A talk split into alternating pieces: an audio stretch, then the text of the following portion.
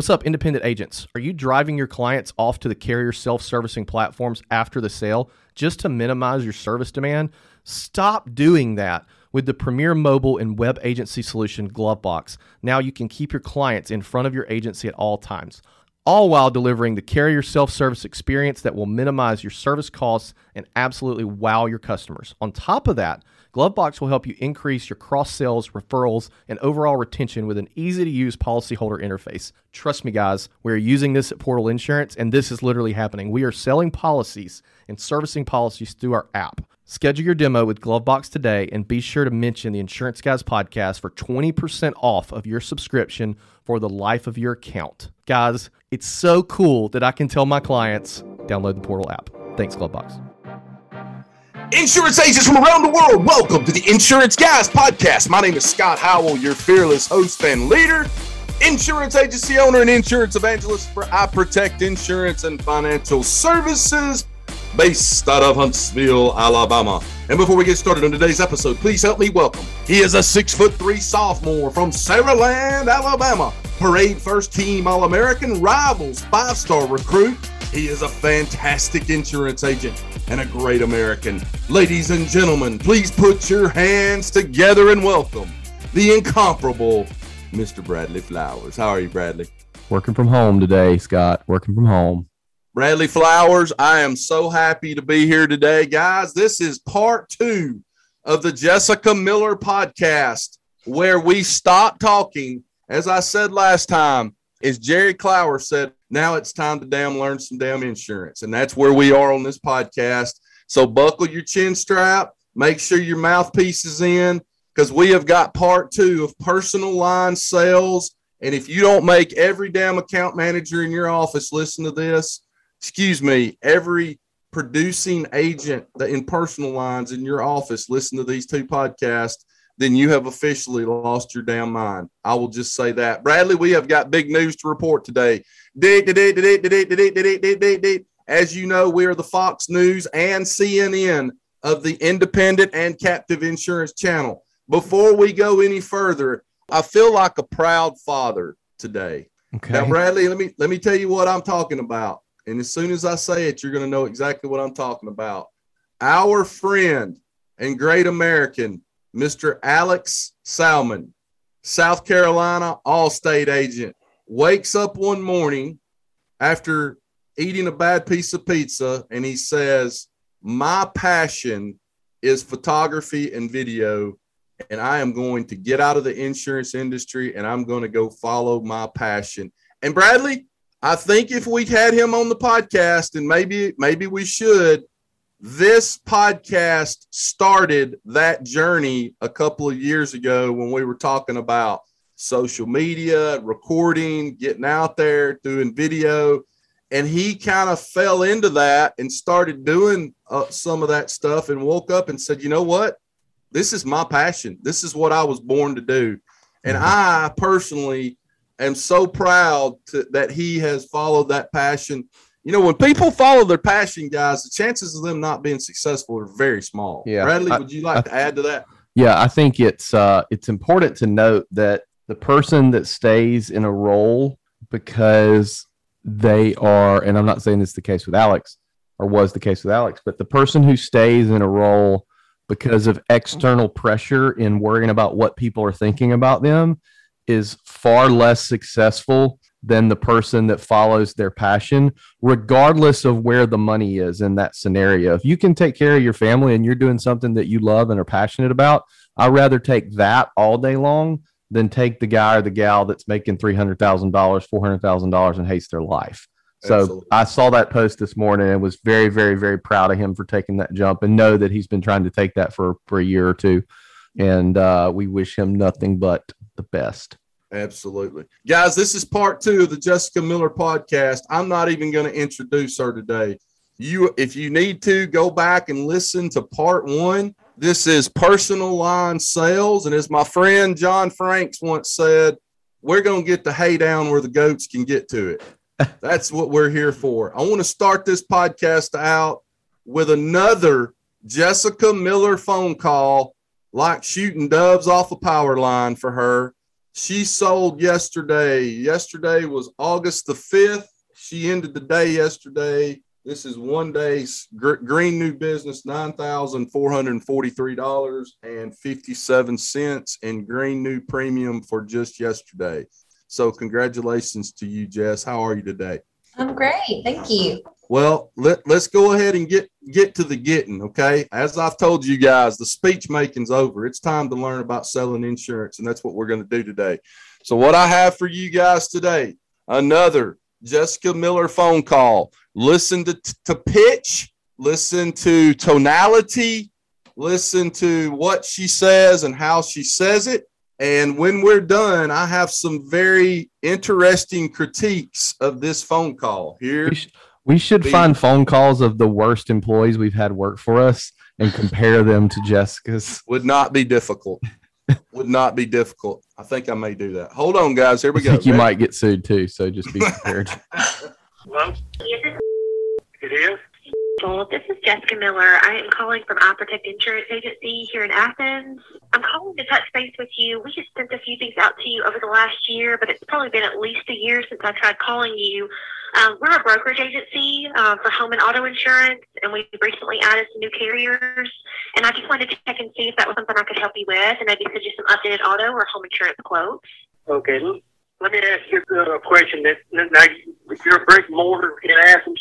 Yep, we've got four brick and mortar agencies. We've got one in Florence, one in North Huntsville. I run the one in Athens, and then we also have one in Priceville. Okay. Good Right. response. Who did you say you were? Yeah, the name of our company is iProtect Insurance. Okay. How how'd you find out about me? Well, I actually took care of your insurance. I used to work for insurance services, and I took care of your insurance there and had your information here. Um, I've got you off of Oakleaf Lane and had sent you a couple things after I moved here to iProtect just to see if I could take care of your insurance. So I just wanted to touch base with you over the phone just to see if that might make it easier. Okay. You know, I usually hang up on everybody that calls on telephone. I understand. Oh, trust me, I've gotten a lot of hangups. Uh, so trust me, I understand that. I just, like I said, I used to take care of your insurance when I was working at. Um, and we've got a lot of the same carriers here. We write with Progressive and Allstate, Travelers, um, Safeco, Liberty Mutual, Foremost. We wrote with a lot of the same carriers that we did at. So I just wanted to reach out to you to see if that was something I could take care of for you again. Uh, absolutely. I'm at, I'm at work and I'm, I'm going to be working for the next 48 hours. Oh, bless your heart. Okay. Well, you tell me when's a better time to cut to touch base with you. I don't want to bug you while you're working or get you in trouble or anything. Uh, maybe Monday. I, I, I'm, I'm, I'm Okay. it, by chance, I, uh, uh, I'm looking for for insurance people. Uh, uh, Okay. Reason why I, was, I called again uh, to begin with was that uh, I've gotten old enough that I've lost everybody that used to take care of me. I, I, Oh, I, Michael. I did insurance business with three or four different companies. Yeah. And nobody, I don't know anybody that, and, and, you know, I've had the insurance license myself. Have you? Okay, I didn't know that. And uh, I, I, you know, I know a little something about the business. And, uh, Okay. I, I, I know when somebody wants to, is, is trying to help me and who and when when they don't. Yeah, it's interesting. You can pick up on that pretty quick after being in the in the insurance industry. Yeah. so I understand Oh. that absolutely. Well, you let me Uh, know what works best for you. Like I said, I'm more than happy. I mean, if you're happy where you're at, then that's awesome. Uh, But I, I just, I remembered your name and I remember taking care of you. So I would just love the opportunity to at least quote it for you and just see if I could find you something better. I'm, I'm not happy, but uh, Okay. I'm not in a position to you know do business right now. Yeah. Uh, call me uh, Tuesday afternoon Okay. at three p.m. Okay. Tuesday afternoon at 3 p.m. You got it. I will give you a call then and put it on my calendar. Okay. We'll give you another telephone number to call. Okay. What's that phone number? Two five six. Can I give my synopsis? Please. Three things. One, his question about the brick and mortar was a very, very big curveball that you handled beautifully uh, because he was trying to make sure you weren't in China. Mm-hmm. Um, not there's anything wrong with being in China. It makes sense that he knows insurance and has been in the business because he knew to ask that question. That's why it was a curveball. Most people don't. As someone who sells insurance similar to you guys all over the country, people hardly ever answer, ask that question anymore. Two, the two things I saw that you did or heard that you did really well that I feel like most of your hardcore cold callers shove it down their throat, Grant Cardone style, would not do is you empathized with him. There's two things that came up that you empathized with him. One was when he mentioned the cold, you know, I get a lot of calls and I hang up on people. The inflection in your voice and the way you respond. Yeah, I understand. Yeah, I get it. I understand. Da da da. You know, and then two, when he mentioned working 48 hours, you empathized with him.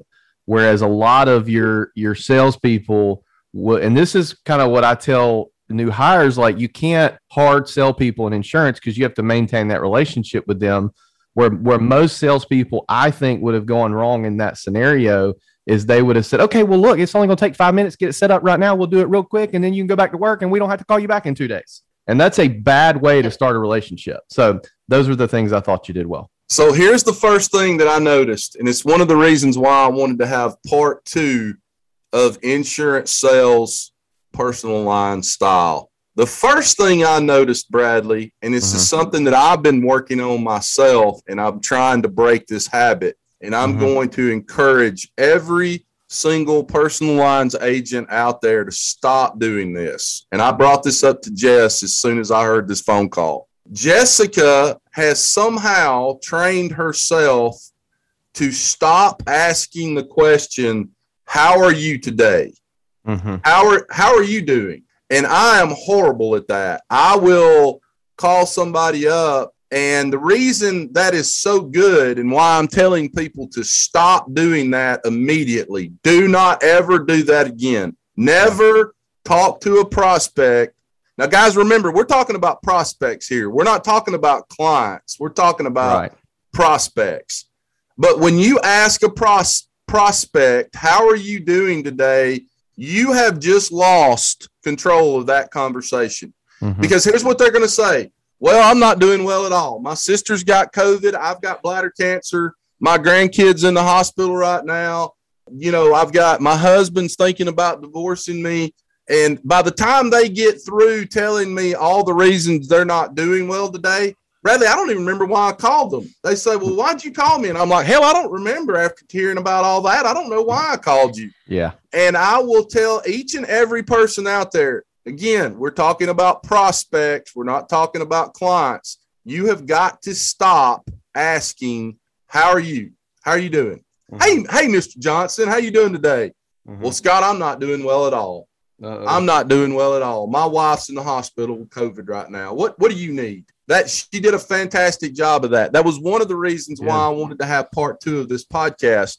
Mhm. So I said something a few weeks ago on our Glove Box podcast about having confidence, not having that uh, servant mentality. Again, guys, I'm talking about prospects. We need to have the servant mentality once they become a client.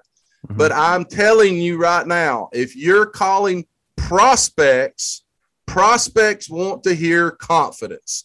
Prospects want to hear this person knows their shit. This is somebody that I need to call back. Mhm. That's what they want to hear. When we get into the servant mentality of sales is once they now become a client and we need to we need to have that servant mentality. We need to ask them how they're doing. Miss Johnson, how you doing today? Tell me about you. But that's when they that's when we we got their business. That's when Yeah. we've already got them. right. Jess, would you like to add to any of this? This is your show. We're just running it. no, I, I don't really. Um, I appreciate all the comments. Um, I do remember that phone call very well. Um, it was just recently, obviously, but he's um, a client that I did have prior to coming to iProtect. But I also feel like, to your point, you know, I think it's just out of habit. I think it's just part of an easy conversation that you call somebody and say, "Hey, how are you today?"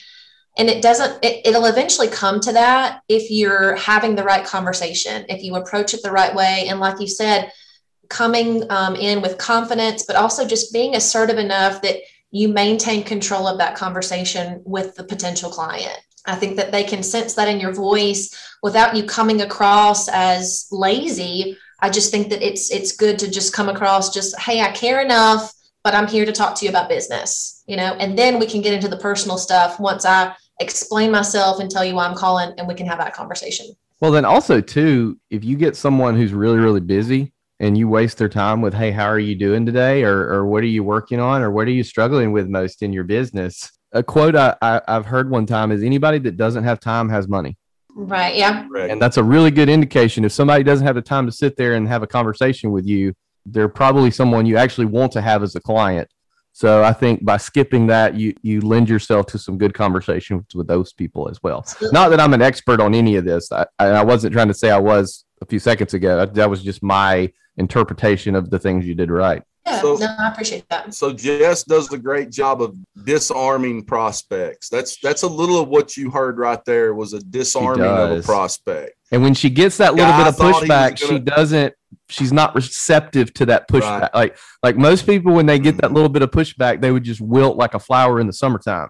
It sound like Scott Howell said. Well, I think to that point, yeah, I think that that's such a, and that's not something that I learned overnight. That's, I mean, I've been doing this Mhm. 13, 14 years. I, because your initial response is just to cave and say, okay, well, thank you for your time and move on. But you really have to, and again, it comes back to what Scott said about just maintaining your confidence while you're calling, explain yourself.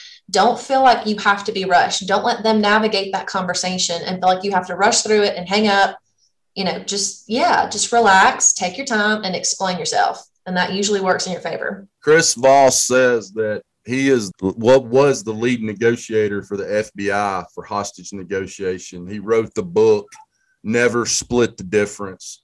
And he talks about once you get on the phone with whoever the negotiator is on the other side of the hostage situation, the very first thing you have to do is try to slow your heart rate down. Slow mm-hmm. your heart rate down, enable yourself to think as you're talking and asking questions and saying what he has scripted. And, and, and we're going to talk about that in just a minute.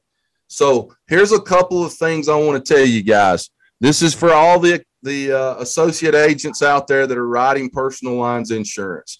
The very first question that you need to ask a prospect. Now, there's two iterations of this question, right? There's two iterations. First one, somebody is calling the office. We haven't cold called them. They're just calling in. They're just calling in to get a quote on insurance. Very first question needs to be, why are you calling us today? What has you calling us today? It needs to be uh, done in a way that's not off putting. It doesn't need to be, why are you calling us today? That's not the tone and the pitch that you want to use. It's, Mr. Johnson, what can we do for you today? Why, why are you calling us today? It needs to be more of that tone and pitch, but then you need to shut the hell up and listen to what they're about to say next. Don't say anything else. If it is a cold call, if it is a cold call return, Jessica gets 30% callback rate on her cold calls. So it's somebody that's calling you back back. Hey Jessica, this is Samantha. You left me a voicemail on my phone. Well, Samantha, thank you so much for calling us. How can we help you with your insurance today? What kind of issue you want to get to why they're having issues with their insurance, why they're calling you back? Mhm. Now, a lot of times that may just be price. Well, I'm paying too much for insurance, but it may uncover something deeper than that. It may uncover I just had a claim problem with State Farm or Travelers or whoever. And it Yeah. almost always does. Yeah, Uh, it- it's yeah. almost always more than just price. Exactly. It, I think we, more. as salespeople, sometimes we just assume that everybody's calling for price, and Yep. a lot of time, like I want to know the scenario. What's the situation? My mother-in-law last night had somebody she wanted to refer to me that had an asbestos roof, which is one of those things that we could do, but we're not necessarily jumping, you know, busting at the seams to do. And I said, "Well, what's the situation? Why why do they want to get a quote from me?" And she was like, "Well, what do you mean?" And I said, "Well, because if they're calling around and getting quotes, I'm not going to be the agent for them on this because we're going to have to insure this asbestos roof correctly, and the rate's going to be forty five hundred dollars. But if they are wanting to get a quote because they've had trouble getting insurance elsewhere and they want to make sure their roof is properly covered, I'm their guy. And so I think a lot of times it's really good just to get that situation. Yeah, the second question I was going to bring up to very quickly find out who you're dealing with, to find out what type of client you are dealing with. Number one is why, why, you know, why are you calling us today? What, what can we do for you, and why are you calling us? Mhm. But again, you've got to be careful right there because if you're bitchy, snippy, snappy with that question, you're going to put them, that's going to be off putting for some people. So Yeah. you have to be very careful in your pitch and your tonality and how you say that and make sure that you're not making that sound like, what the hell are you calling me Yeah. for today? The And second- pri- price is a factor in every in every transaction. Mhm. Okay. Sure. But there's things that can make price less important in the transaction. For example, yeah, I'm price shopping today, but my agent also is a jerk and he never returns my calls. Okay, Mr. Johnson, I'm $500 more, but I'm not going to be a jerk and I'm always going to return your calls. Okay, let's do it. Yeah.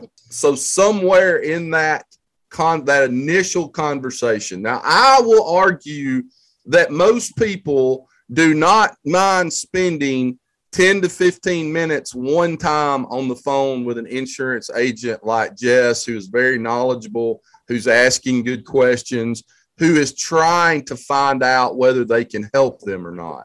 After that, most people would prefer and I only speak for myself, but I think I'm like everybody else out there. I prefer, for the most part, for Jess and I to go back and forth on text message. I like text messages. I can do it while I'm doing something else. Mm-hmm. But that initial first, let's get to know each other call. Here's another good question for you guys to put in your arsenal. The question is, and this is going to have to be somewhere blended in with all the other questions you're asking. I wouldn't ask those two questions back to back, but somewhere, maybe even towards the middle to the end of the phone call, I would say, when you hear the word insurance, hey, Miss Johnson, I got a question for you. This is going to sound a little strange, but I'm going to ask it anyway. When you hear the word insurance, do you think of protection or price? And then shut up. And if they say price, well, that may be somebody that you now know Mhm. is very price driven. They're not as Yeah. value driven as they are price driven, right? Those are two fantastic questions. Would not would not say those two back to back. I would blend that second question about and remember guys, I always say the word protection first. There's a reason psychologically that we're going to say the word protection first. You think about protection or you think about price. Blend that in somewhere else in the conversation. Third question. Third thing I would say this goes to disarming prospects. Again, guys, we're talking about prospects. We are not talking about clients right now. That's another conversation for another day. But before we make them clients, we have to deal with them as prospects, right? So here it is. They say they're just looking. Well, I'm just looking. We've all heard it a thousand times. I'm just looking. I'm just looking around. So one way to disarm a prospect is if they start start asking about prices, or, or you know, just just in the middle of the conversation. I'm not sure you should go with us yet. I'm not sure. I need to gather some more information to figure out whether you even need to be in our agency or not. That is mm-hmm. counterintuitive to everything you've ever heard in insurance. But I'm telling you, and when you say that to somebody, it's like telling the the hot girl at the at school when you're in high school, I don't know if I want to date you or not. What does that do? It makes her want to date you. And it is counterintuitive to anything you've ever heard in the world of insurance. I'm not sure you takeaway. should go with I'm not sure we're a good fit yet or not. I'm not Mm-hmm. sure. But let me ask you a few more questions and we'll figure this thing out together. That is a question that 99.99999% of insurance Mhm. agents have never thought about saying, but could psychologically in that prospect's mind make them go, well, damn, I don't know if they want me or not. I mean, y'all- like that like want that guy right there that we just heard if you say that to that guy he's going to show you that he belongs at your agency Right, right. He would be a great one to say that to. yeah hey have, you, would have ha- you closed him yet if not maybe you could do that and, and we could we could circle it. back yeah Yeah, I have not yet. No, I'm still working on it. He's got several Playing mind games with properties, him. so I'm still, yeah, we're supposed to close at the end of this month. So So, next thing I want to talk about, guys, again, we are talking personal lines insurance today. We are talking with one of the top 1% of personal lines insurance agents in America. We are talking to a person that could work in any agency that would go to work and could go to work for anybody listening to this show right now. If she walked in your office tomorrow afternoon and she said, Hey, I hate Scott Howell. He is a son of a bitch. In fact, I just, I've been wanting to move to Connecticut anyway. I've been wanting to move to Wisconsin anyway. Would you mind if I come in there and sold insurance with you? You would get down on your hands and knees and beg her to come in and sell insurance with you. I will promise you that. She is that good. So, with that being said, let's move on to follow up. We have made the prospecting call. They have called back. We have gone through our script. We have asked some of these really good questions along with finding out more about them to figure out what their true needs are, not just matching up what they've got on their current dec pages, because all of us know about 78% of the time what they've got is probably not what they need. Or since that agent handled their insurance, they've had life changing events and now things are different, right? They've had yep. Bradley Flowers. If I'm Bradley Flowers' agent in October, I need to call him. You know why? Because September, Bradley Flowers is having a baby boy. Mm-hmm. That's where Donna for agents will help you. Right. Correct. Yeah, it, it would. It would help you. Yeah, and and I think too, as insurance agents too, a lot of times when we see a dec page that we know does not match that customer's risk profile, we tend to default to. I'm not going to say bashing, but I'm going to say bashing the current agent. Uh, where in fact we need to take into consideration the fact that we probably have clients in our book of business that it's not that we wrote the policy wrong it's that their risk profile has changed over the six years they've been with us and a lot of times in those scenarios, we'll say, hey, you know, nothing against your current agent. They didn't do anything wrong here and explain this, explain what I just said. They just probably haven't done a great job of following up with you and making sure that everything was correct, which to be honest with you is the status quo of the insurance industry. We don't do that in our agency. Here is what we do and kind of differentiate without saying you have the terrible agent. And a lot of times that goes a lot further rather than saying, oh, you need to get away from them. Correct.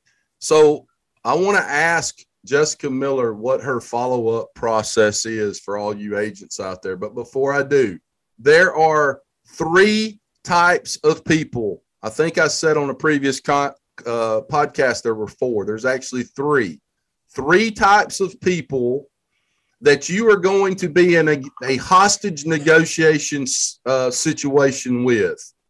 Now, what I what I refer to as the hostage negotiation situation is you are the insurance agent, they are the hostage taker, and you're trying to get them to do what you want them to do, and they are trying to get you to do what they want you to do. So this is no different than a hostage negotiation. There are three types of negotiators that you are going to deal with, and I'm going to tell you what all three of them are, and you need to write these down. There's only three guys, not 12, not 25. There's three types of people. The first one is accommodator. An accommodator. An accommodator is a salesperson. When you go to an insurance conference, typically you are surrounded by other accommodators. They're friendly, they're outgoing, they are insurance agents, they are salespeople. They love to build relationships, they love the win win. They want to talk. They want to be friends. They are social. They're friendly. When they think about time, time equals relationships. They are Bradley Flowers. Bradley Flowers is a time equals relationship guy. Okay. They are the easiest to sell to. That's number one. The one problem with accommodators is that they believe silence is anger. That's why salespeople get so upset when prospects ghost them because to them that's that's an affront to them. I, I hear it all the time from my salespeople. Man, I had this guy, we were talking, and and he called me back, and we were talking about a policy, and he said yes, and then all of a sudden he just ghosted me. For an accommodator, that is a bad thing, even though it may very well not be a bad thing. Maybe they're in the hospital with COVID. Maybe something came up. But for us as insurance salespeople, we take it as an affront. Here's number two negotiator you're going to be dealing with in your hostage negotiation situation an analyst. They are accountants, they are engineers. They, they are not in a rush. They're going to take as long as it takes to make a good decision. They're going to be the people that ask tons of questions. They may they may actually ghost you. They usually have a monotone voice. Hey Jessica, this is uh, Stephen Bradley. You called me about uh, some insurance quotes, and uh, I was just calling you back. Uh, how are you doing today? They're very detailed. They hate surprises. You need to have clear data for them to sink their teeth into. They're probably going to get quotes from 15 different insurance agencies, at least three or four, before they make a decision. Might be why they're ghosting you because they are they are collecting more data in order to make a decision. That is your second hostage negotiation person that you're going to deal with. There's only one more out there, and this is number three. They are assertives. Assertives are alpha males and females. Time is money. They love winning. They never ask. They tell you what you're going to do. It's just business. Here's one I hear from alpha male uh, assertives all the time Scott, it's not personal. It's just business. It's just business. That's the way they think. Everything is just business, it's never personal. Now, we as accommodators take everything personally. That's why we get upset when we deal with an alpha male assertive or an alpha female assertive. We don't think of it as, hey, it's just business. It's always personal for us. Assertives, time equals money. They focus on themselves. They tell, they don't ask. You've got to ask them calibrated questions and you've got to do it in a hurry. And they have to know that you know your shit front to back, back to front. They've got to deal with a Scott Howell. They've got to deal with a Jess Miller. They've got to deal with a David Carruthers because we are the people that can match them in terms of our tonality, understanding, quick response, quick witted, you know, uh, think on our feet quickly the people that I'm talking about right now, when you start hearing them say things like, that's right, when you start hearing them say things like, exactly, that's right, you got it, you understand what I need, blah, blah. When you start hearing those things, you're about to close a sale, ladies and gentlemen. So those are the three types the accommodator, the analyst, the assertive. Accommodators time equals relationships. Analysts time equals preparation. Assertives time equals money. They're not going to have time to screw with you. Just get me what I want. Boom, let's do this, and game's over. Now, with that being said, guys, I want to ask Jessica Miller follow up. What is your process? when it comes to following up with clients, I really try to let them drive a lot of that. I try to, I'm more of an accommodator. Um, I think a lot of that, when it comes to accommodator, analyst, assertive, I think you really, as a good agent, you have to be flexible because you're dealing with people, different people every day. So you're going to have people that you need to be an accommodator for. You're going to have people that you need to be assertive for. Um, so I really try to let them drive that. I really do try to let the client do the talking, let them tell you what they need. When is a good time for me to follow up with you? Because if they say Friday at three o'clock and I call them at Friday at three o'clock and they're not available, then it's on them. They're telling me when to call them. Usually, I, I mean, that works to my advantage. I try to let them gauge that and, and tell me when's the best time to touch base with them. It may be on a Saturday morning so I'm that agent that will call them on Saturday morning to finalize, you know, and write the business. But I really do try to give them at least 24 to 48 hours after I send out the quotes. I always send an email thanking them for their time on the phone. I send the quotes however they prefer to send them or receive them. Um, and then I usually wait at least 24, 48 hours um, to call and touch base with them. At, usually at that point, they've had enough time to look at it or at least analyze it. Hey, I, I saw it come through, check in with me in a couple days you know it, it, usually just it really varies um, to be honest um, but i usually try to give at least a day or two before i touch base with them again and then it kind of goes from there we either close it at that point or it's at least another couple days before we close it. Jess, when you get on that initial phone call, hmm these people doesn't matter which personality type you're in this hostage negotiation situation in. At what point of the conversation, and I'm going to guess it's probably at the end, do you ask them how do you want to be communicated with? Um, that's that's on the upfront of most. I mean, when I ask them about their coverages, what vehicles are, that's part of my initial question: is what is your preferred method of contact? Yeah. Is it uh-huh. texting? Is email the best? Is calling you? I mean, they're going to tell you right away. Okay, yeah, I don't do the phone. I don't do email. You know, and we still have clients that just prefer to get everything through the mail. You know, you're going to have those people. Yeah. So I always make that part of my initial, you know, in the first five minutes of the conversation. I try to get that done and taken care of. So I know exactly how I'm going to send out those quotes, how to get them prepared, et cetera.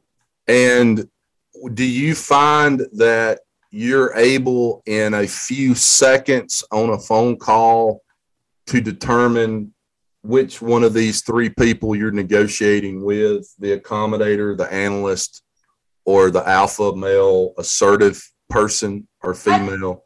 I do. I, I think the, you know, and the longer that you're in this business, you know, we've all been doing this a really long time. I think that if you're a good, successful agent and you really do have a passion for it the way we do, and the, the agents listening do, I think that you can gauge that. I think you pick up on things rather quickly about people. Okay, this guy is a, you know, he's a no BS kind of guy. This is, you know, time is money. He needs me in and out in five minutes. I'm going to get the information I need and get you the quotes ASAP. And then you're going to have, you know, the mom and thems that want to talk about their grandkids and they're going to want to sit on the phone for half an hour. You, you're going to pick up on that rather quickly. So I, yes, I mean, I would say pretty quickly you can pick up on that on who's who. Jess, let me ask you a question. You get Yeah. somebody on the phone, you've presented the quote to them. How do you lean into the close? How do you close? I, I really, you know, I don't know that I have anything that I say, like as far as a word track. I've Mhm. never been a big fan of those. I worked for agents before that would literally read off of a, a sheet of paper on their desk, you know, Yeah, and, yeah, and, I'm, just- and I'm not really asking. I'm not really asking that. I'm asking like, hat like you, you've got me on the phone, like you've presented the quote, and we're in this awkward moment where we're just sitting there. Like, what's the, you know what How I do mean? you get the check? Yeah. How do you Yeah, get the okay. check, Jess? Yeah, Yeah. give me your money. Okay, so I usually will just say something similar to, well, what's stopping you from doing this today? Okay. Because they'll, you know, it, there's always that hesitation. Well, I need to talk to my husband, or Mhm. let me check and make sure.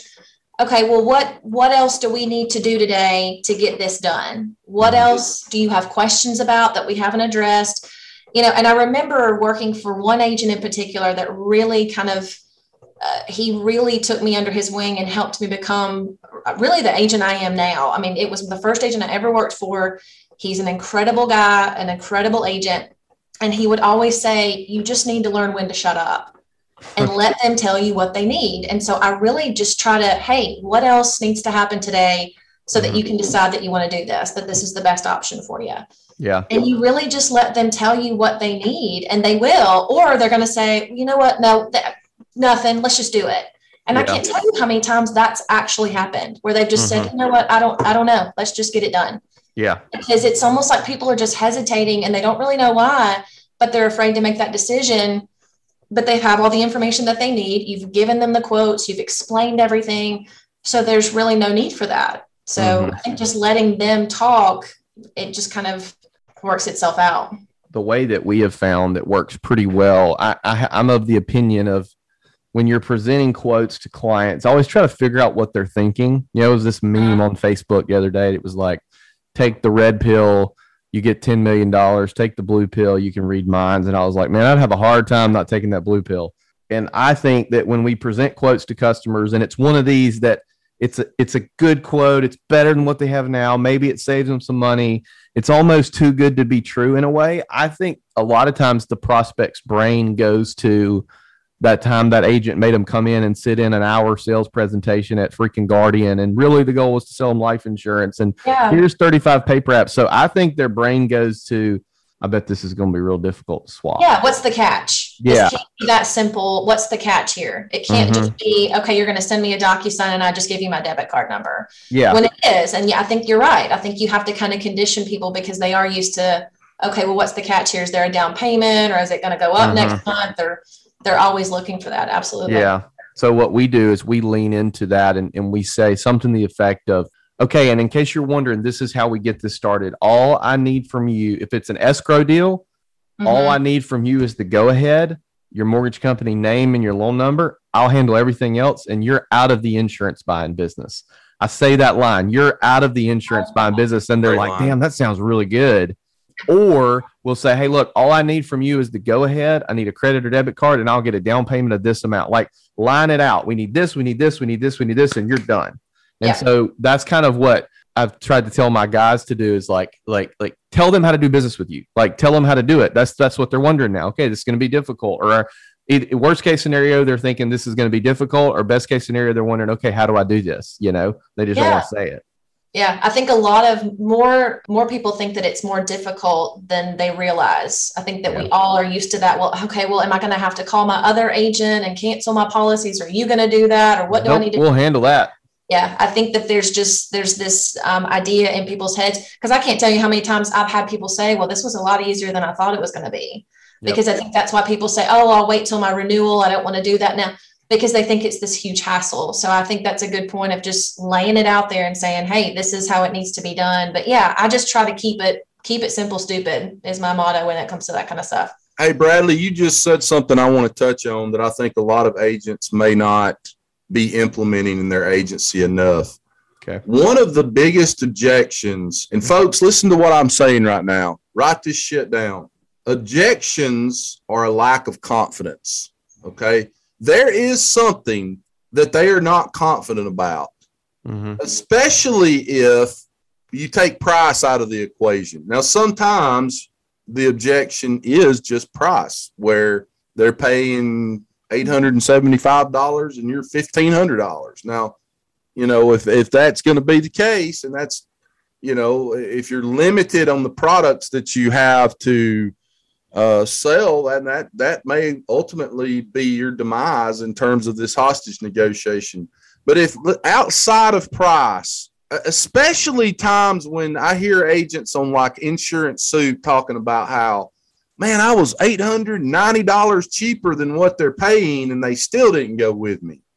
Well, there's something there that they're not confident about.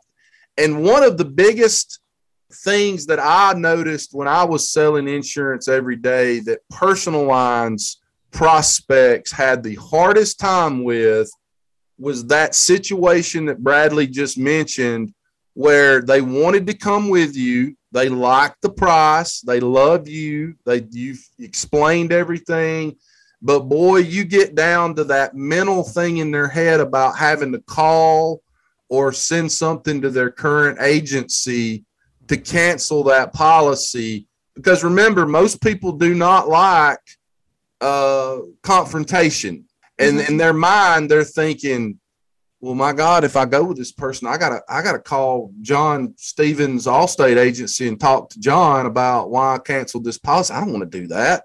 Mhm. you've got to really make that part of this easy for them the easier you can make that and, and you need to talk about that guys you need to talk about bradley you said it we'll take care of that for you I, i'm not so sure i wouldn't bring that up maybe earlier in the conversation than people do because I'm telling you that is something from a prospect's mind that they are really dreading. Bradley, would you like to add to that? Yeah, no, I agree. And I, I think that a lot of agents get these faxed or emailed cancellations from other agents and they get offended. I kind of look at it the same way as I look at we talked about last week at a, a conference Scott and I spoke at about, you know, some of these real estate companies selling insurance now. Don't take offense to that. That's not them trying to make an extra dollar. It's not the other agent who sends you the cancellation trying to steal a policy from you. They're trying to control the process. I think everybody listening to this, regardless of whether you sell commercial, personal, captive, independent, Medicare, health insurance, life insurance, if you're replacing someone's policy, you need to control the process. And it's part of you onboarding that customer, at least offering to cancel their current insurance, air quotes, cancel. Obviously, somebody else has to do that. Get a cancellation form signed, fax to the current agent, and then send email proof to the prospect This is how you prevent it from blowing back up in your face. Okay. Send email proof to the prospect that you sent this cancellation to their agent. And here is why they are on bank draft. The other agent, their employee is getting paid $9 an hour and does not give a flying flip. If it's canceled or not, they ball it up and throw it away or, or special file it, as we called it when I was at Alfa, deleted it. Uh, they special filed it and guess what? Their draft comes out next month. Guess who they're mad at? They're not mad at their their incumbent agent. They're mad at the guy or the gal at iProtect that told them they were going to cancel their policy for them. So you send them proof that you canceled this, along with the line of, "Hey, Mister Miss Jones, here's proof that I've sent this cancellation." There's a really really good chance that they're going to call you. There's also a really really good chance that we may need to follow up on this. Now, a part B to that if it is a carrier that you have in your agency, get the client to sign a BOR. And immediately after that, get the client to sign a cancellation. Send the BOR in, send the cancellation in. Control the process as much as you humanly possibly can without doing anything illegal or manipulative. Can you send the cancellation form signed by the client as if it's from the client, right? The signed cancellation forms, got the policies on it. You know, to whom it may concern, mm-hmm. dear XYZ carrier, please cancel policy number 4725397 on June the 13th, 2021. Can you not bypass the agency, the other agency, and send that directly to the carrier to get cancellation? You probably can. Um, I think it would just depend on the carrier and their processes. Probably what they're going to do is they're going to take that when they get it and send it back to the agent and say, "Hey, call your client."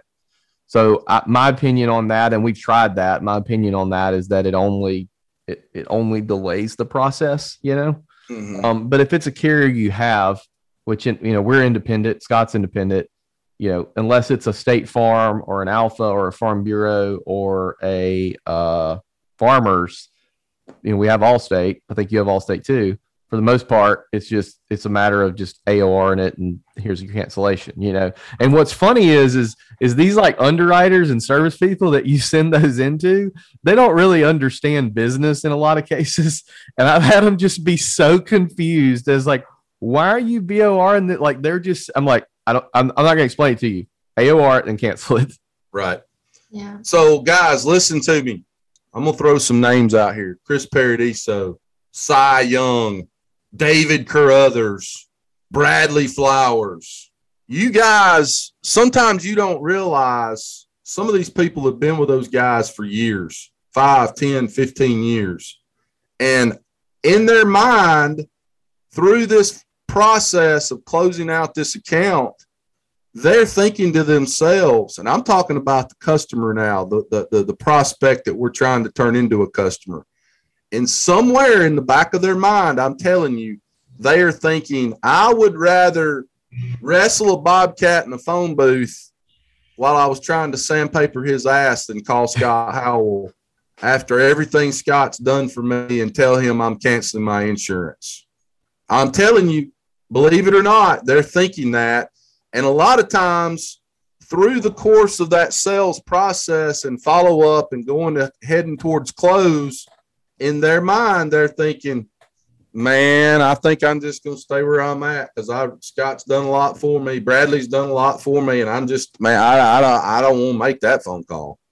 So you've got to kind of hold their hand through that part of it because if they've been with a really good agency that touches them, reaches out, follows up, handles claims, does the things they're supposed to. Maybe the price is just not right for them and they feel like they need to shop. That is going to weigh heavily on them. I mean, we as insurance agents get a little bit of apprehension about sending a fax or an email to a to another agency about canceling. No, I enjoy policies.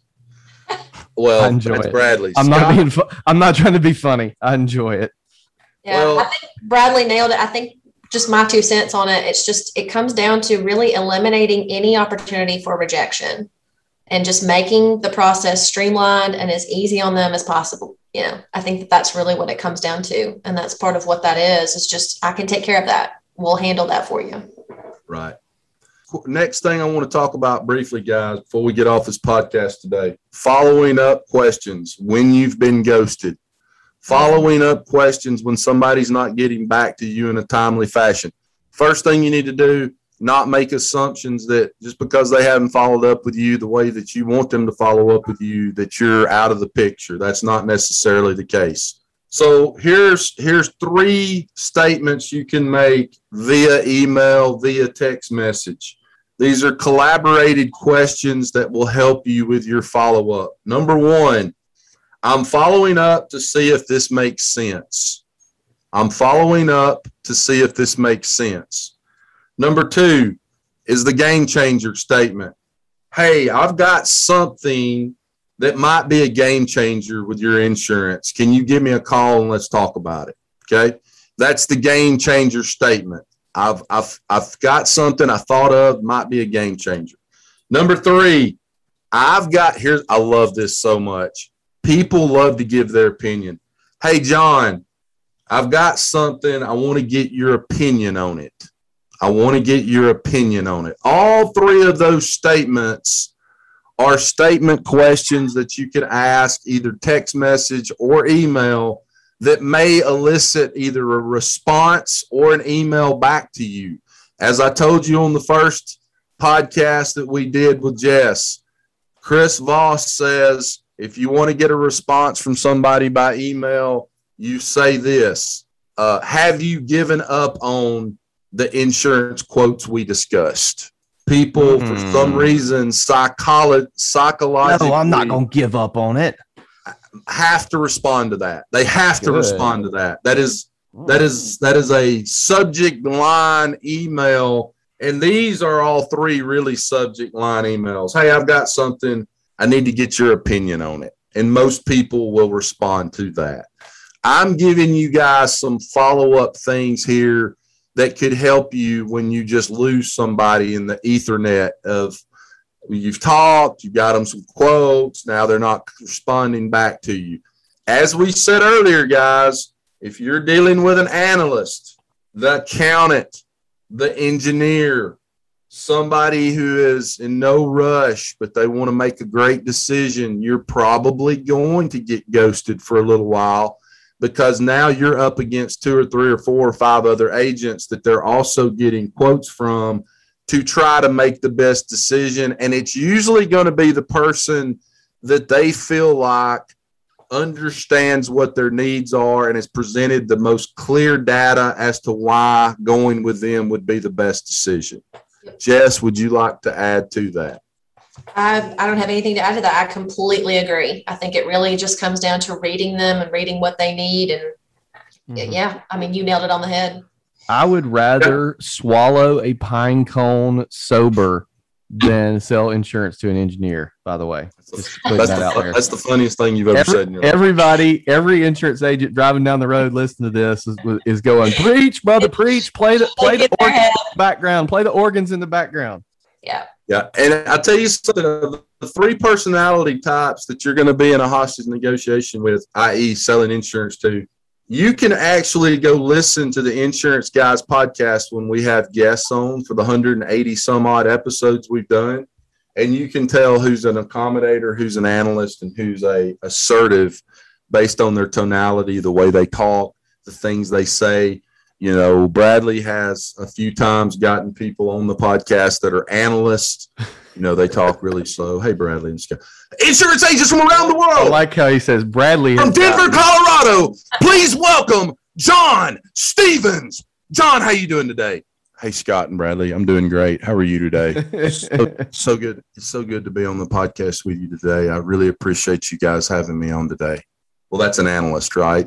That's somebody that's going to take their time. There's there's that's going to be somebody that's going to take their time in making decisions, and they're going to make very good decisions. And usually they talk like this, and they will ask tons of good questions, and they'll say things like, you know, do you have any data that could back that up? I'll tell you the best thing to do with those people is after you speak to them, and while you're in that process of developing their quotes in addition to their quotes. If you can provide added value in the form of news articles or uh, JD Powers top 20 homeowners insurance Mhm. carriers for 2020, they're going to love it. They're going to Mhm. say, man, this person's giving me data, Yeah. helping me understand how to make a good decision here. Those are the types of things that are really going to blow their bell bottoms up. Mhm. Get ready for that. Well, it's like I saw an agent the other day. I think it was an Insurance Soup that was selling a life insurance policy to someone Mm-hmm. and was competing against. Uh, no, that actually wasn't an Insurance Soup. It was somebody telling me this, selling a life insurance policy and competing against another company, and the other company came back cheaper. And um, he was like, "How would you handle this situation?" I said, "Well, the first thing I would do is I would cast out to the underwriting of the other company. It was like twenty bucks a month cheaper." Which, if you think about how long you're going to have to pay for a life insurance policy, that's a lot of money and the other company came back cheaper. And I said, I would question the underwriting. Hey, did they put down that you're a smoker? Did they do this? Did they do this?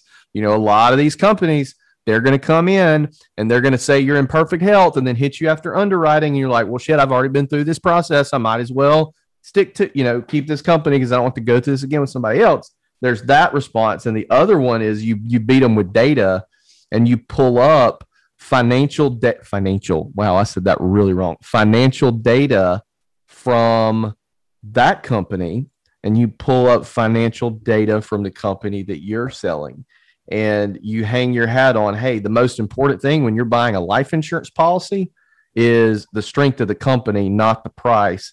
And the reason their price is $20 cheaper is because they're looks like they're willing to take those risks isn't it johnny? You know? So i think winning with data is super important. Absolutely, especially with an analyst. yeah. You know, if you're in a hostage negotiation with an analyst, buddy, you better have your data locked in and be talking, you know, clear data that can show them why they're making a good decision. Guys, before we get off this podcast today, I want to challenge each and every one of you associate agents that are listening to this today, principal agents that are still writing business every day.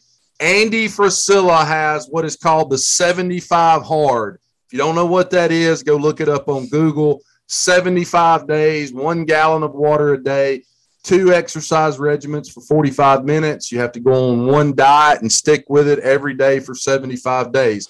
If you break one of the things on the 75 hard for Andy Frisella, you would go, it's just like the game Candyland. You go all the way back to the start. Here's my challenge to you today. Let's do the 75 insurance hard. Bradley Flowers, here is the 75 insurance hard. First Are we, thing go- you're are gonna, we are we going to cancel on it twice like Andy Priscilla did to us? uh, no, we're not. No, we're not. I couldn't help it. So I know. So first thing you're going to do, script out your voicemail that you're going to leave prospects and you're going to Mm. practice your tonality and your pitch. Remember what we said in the first podcast. What does Jess sound like? She sounds confident. She sounds like she knows her shit. She sounds like someone that you need to call back. As I told Bradley on that first show, she sounds like that nurse that has your test results that you need to call back. And so when people hear her, they think to themselves, I need to call her back.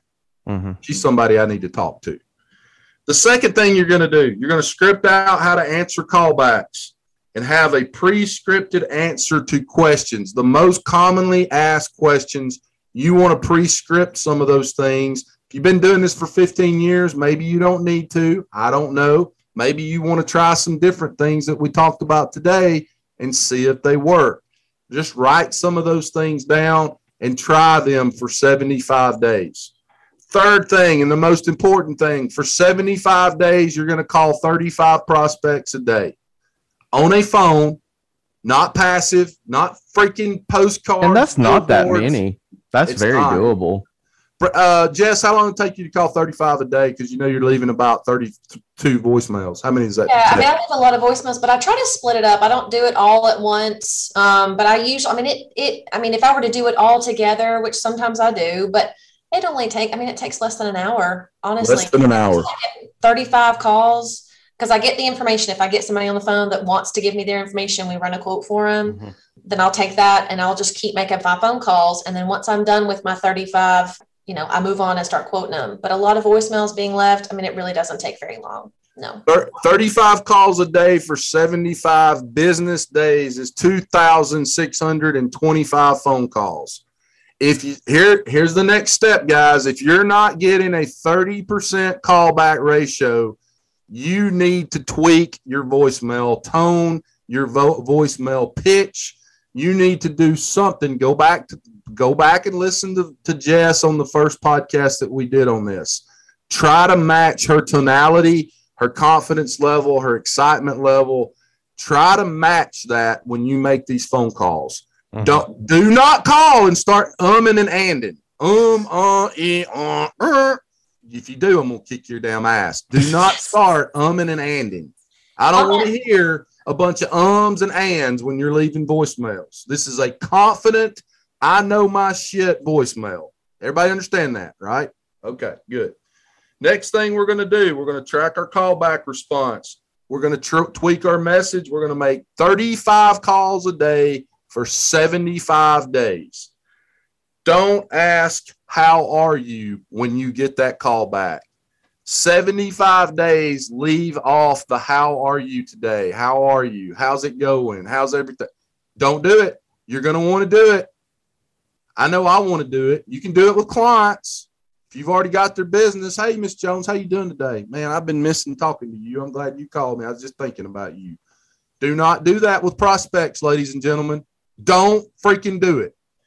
Next thing, tweak scripts if you're not closing at least 45% of your callbacks. So you're getting 100 calls, 30% callback would be somewhere 20 to 30 calls you're getting back. If you're not closing 45% of that business, you're going to need to tweak something. There's something you're doing wrong as an independent agent.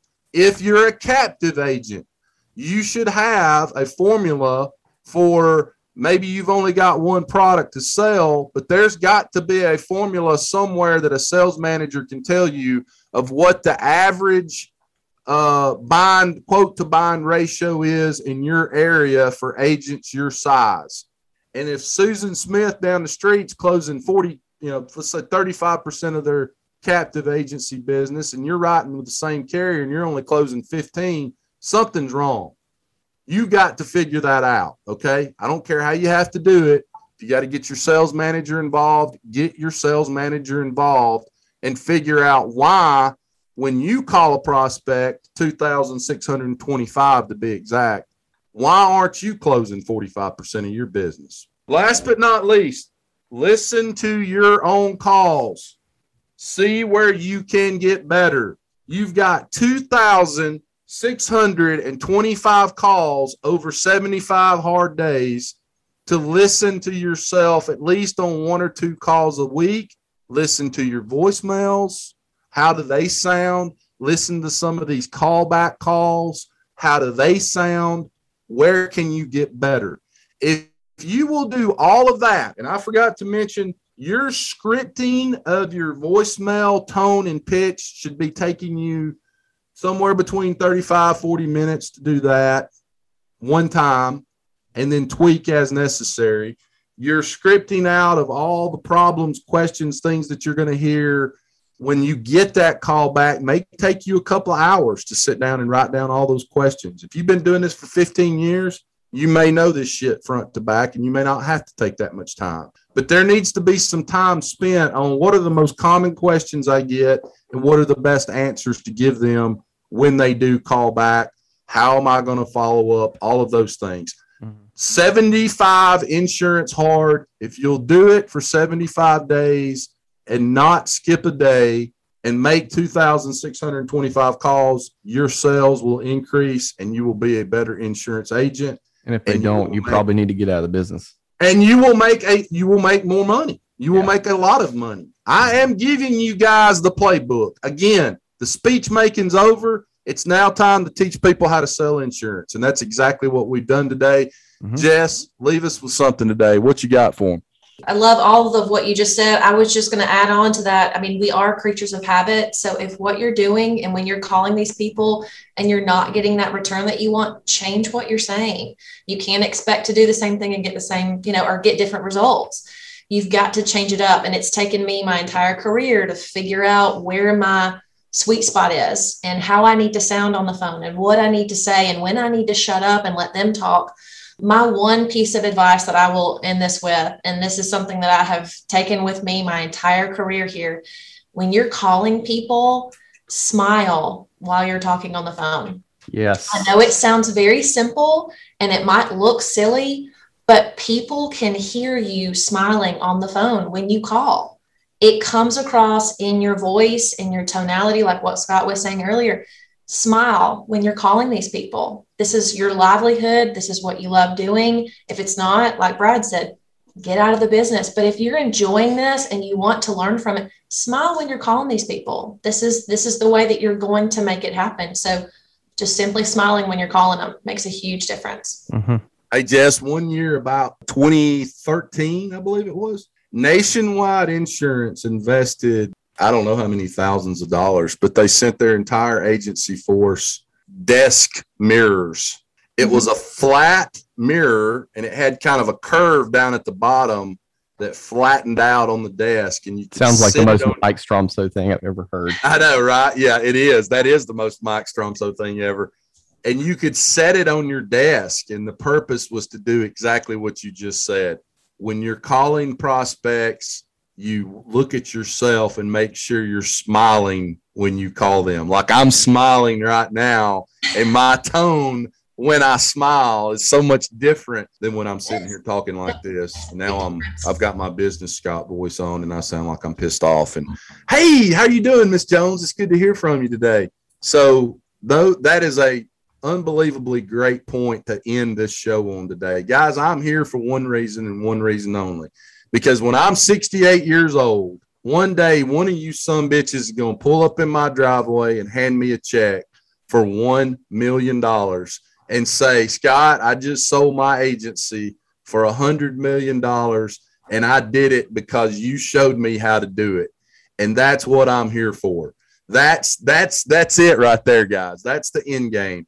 Thank you so much for being a part of our family. Jess, I love you very much. You do a fantastic job for us, and I really appreciate you being on here.